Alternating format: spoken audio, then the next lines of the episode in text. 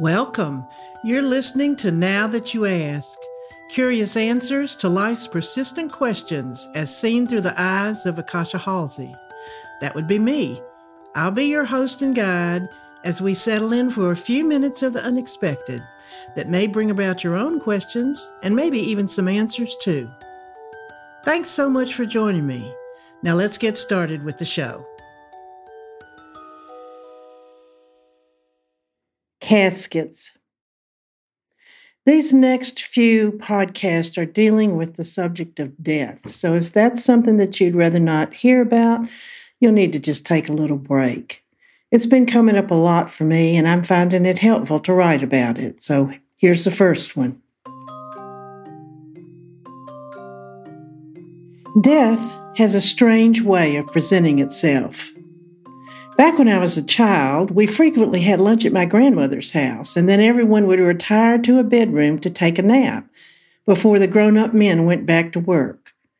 My grandfather, Papa, always slept on his back with his hands over his large belly in the big bed he shared with my grandmother. When I was around eight, my parents took me to my grandparents' house and told me to say goodbye to Papa, who was lying in the big bed like he always did, except he was dead which no one told me. I remember thinking something was wrong here, although I couldn't put my finger on it. As I entered the room, I distinctly recall feeling creeped out, and after a brief glance at Papa, I quickly backed out of the room. His hands on his belly were what I remember most. I wonder if some part of me realized that belly wasn't moving up and down with his breath, but I couldn't understand why I had to say goodbye when he would just get up later and go to work like always. I don't remember going to the funeral, and neither was Papa's absence ever referred to again. The whole thing was just confusing. I remember we had dogs when I was a child. They were Pal, a girl dog, and Tinkerbell, a boy dog, both named by me. Pal I remember best, and there was even an old photograph of us sitting on the front porch, me at around three with an ice cream cone in my hand, Pal waiting patiently for her lick. I remember riding on her back on the front porch, which, since I was a chubby kid, must not have been that much fun for her.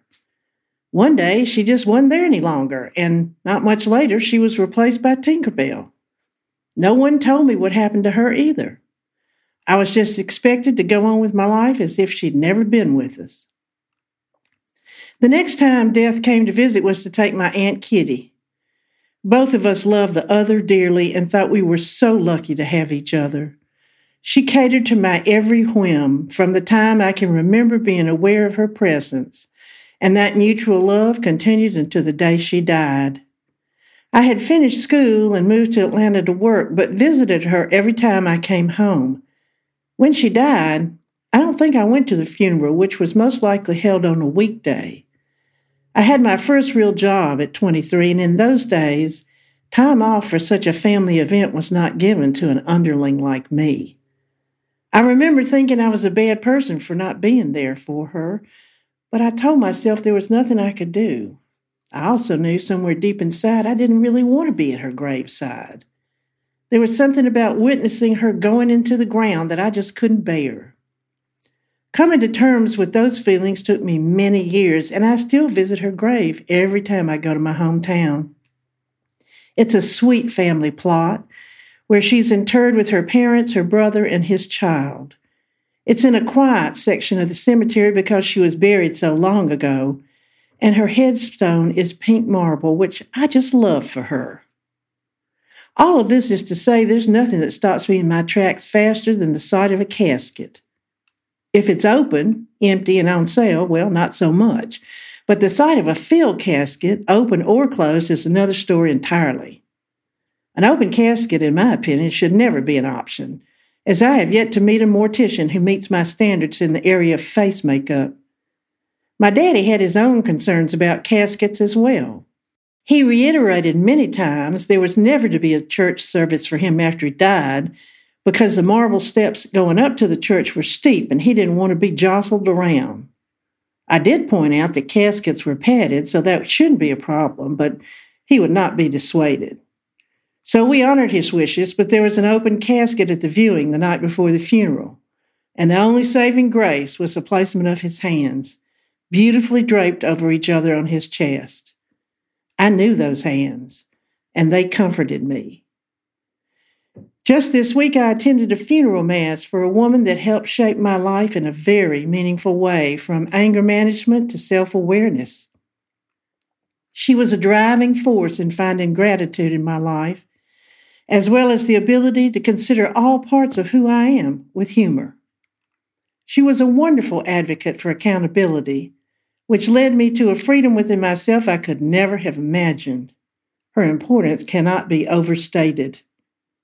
Her church was charming without that spirituality that comes from human hands creating the space with a reverence that I usually find in much older churches.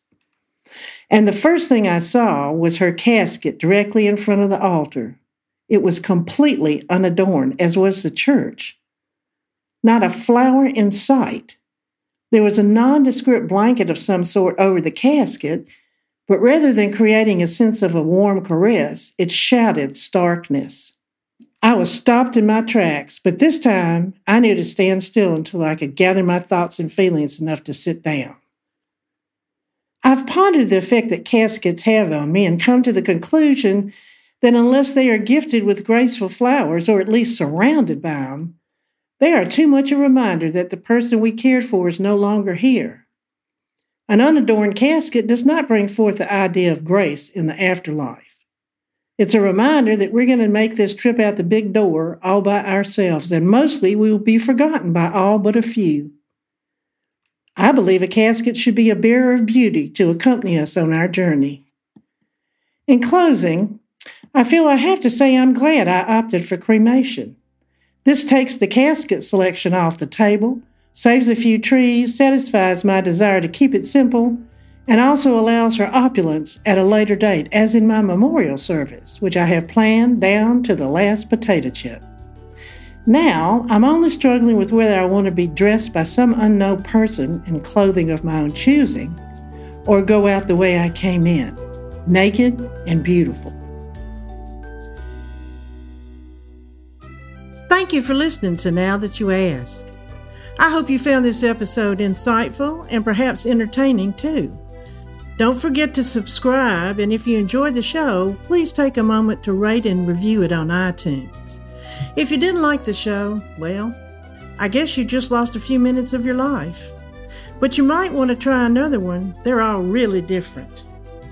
You can also listen to past episodes and subscribe to email updates on now that you ask podcast.com. Bye bye for now.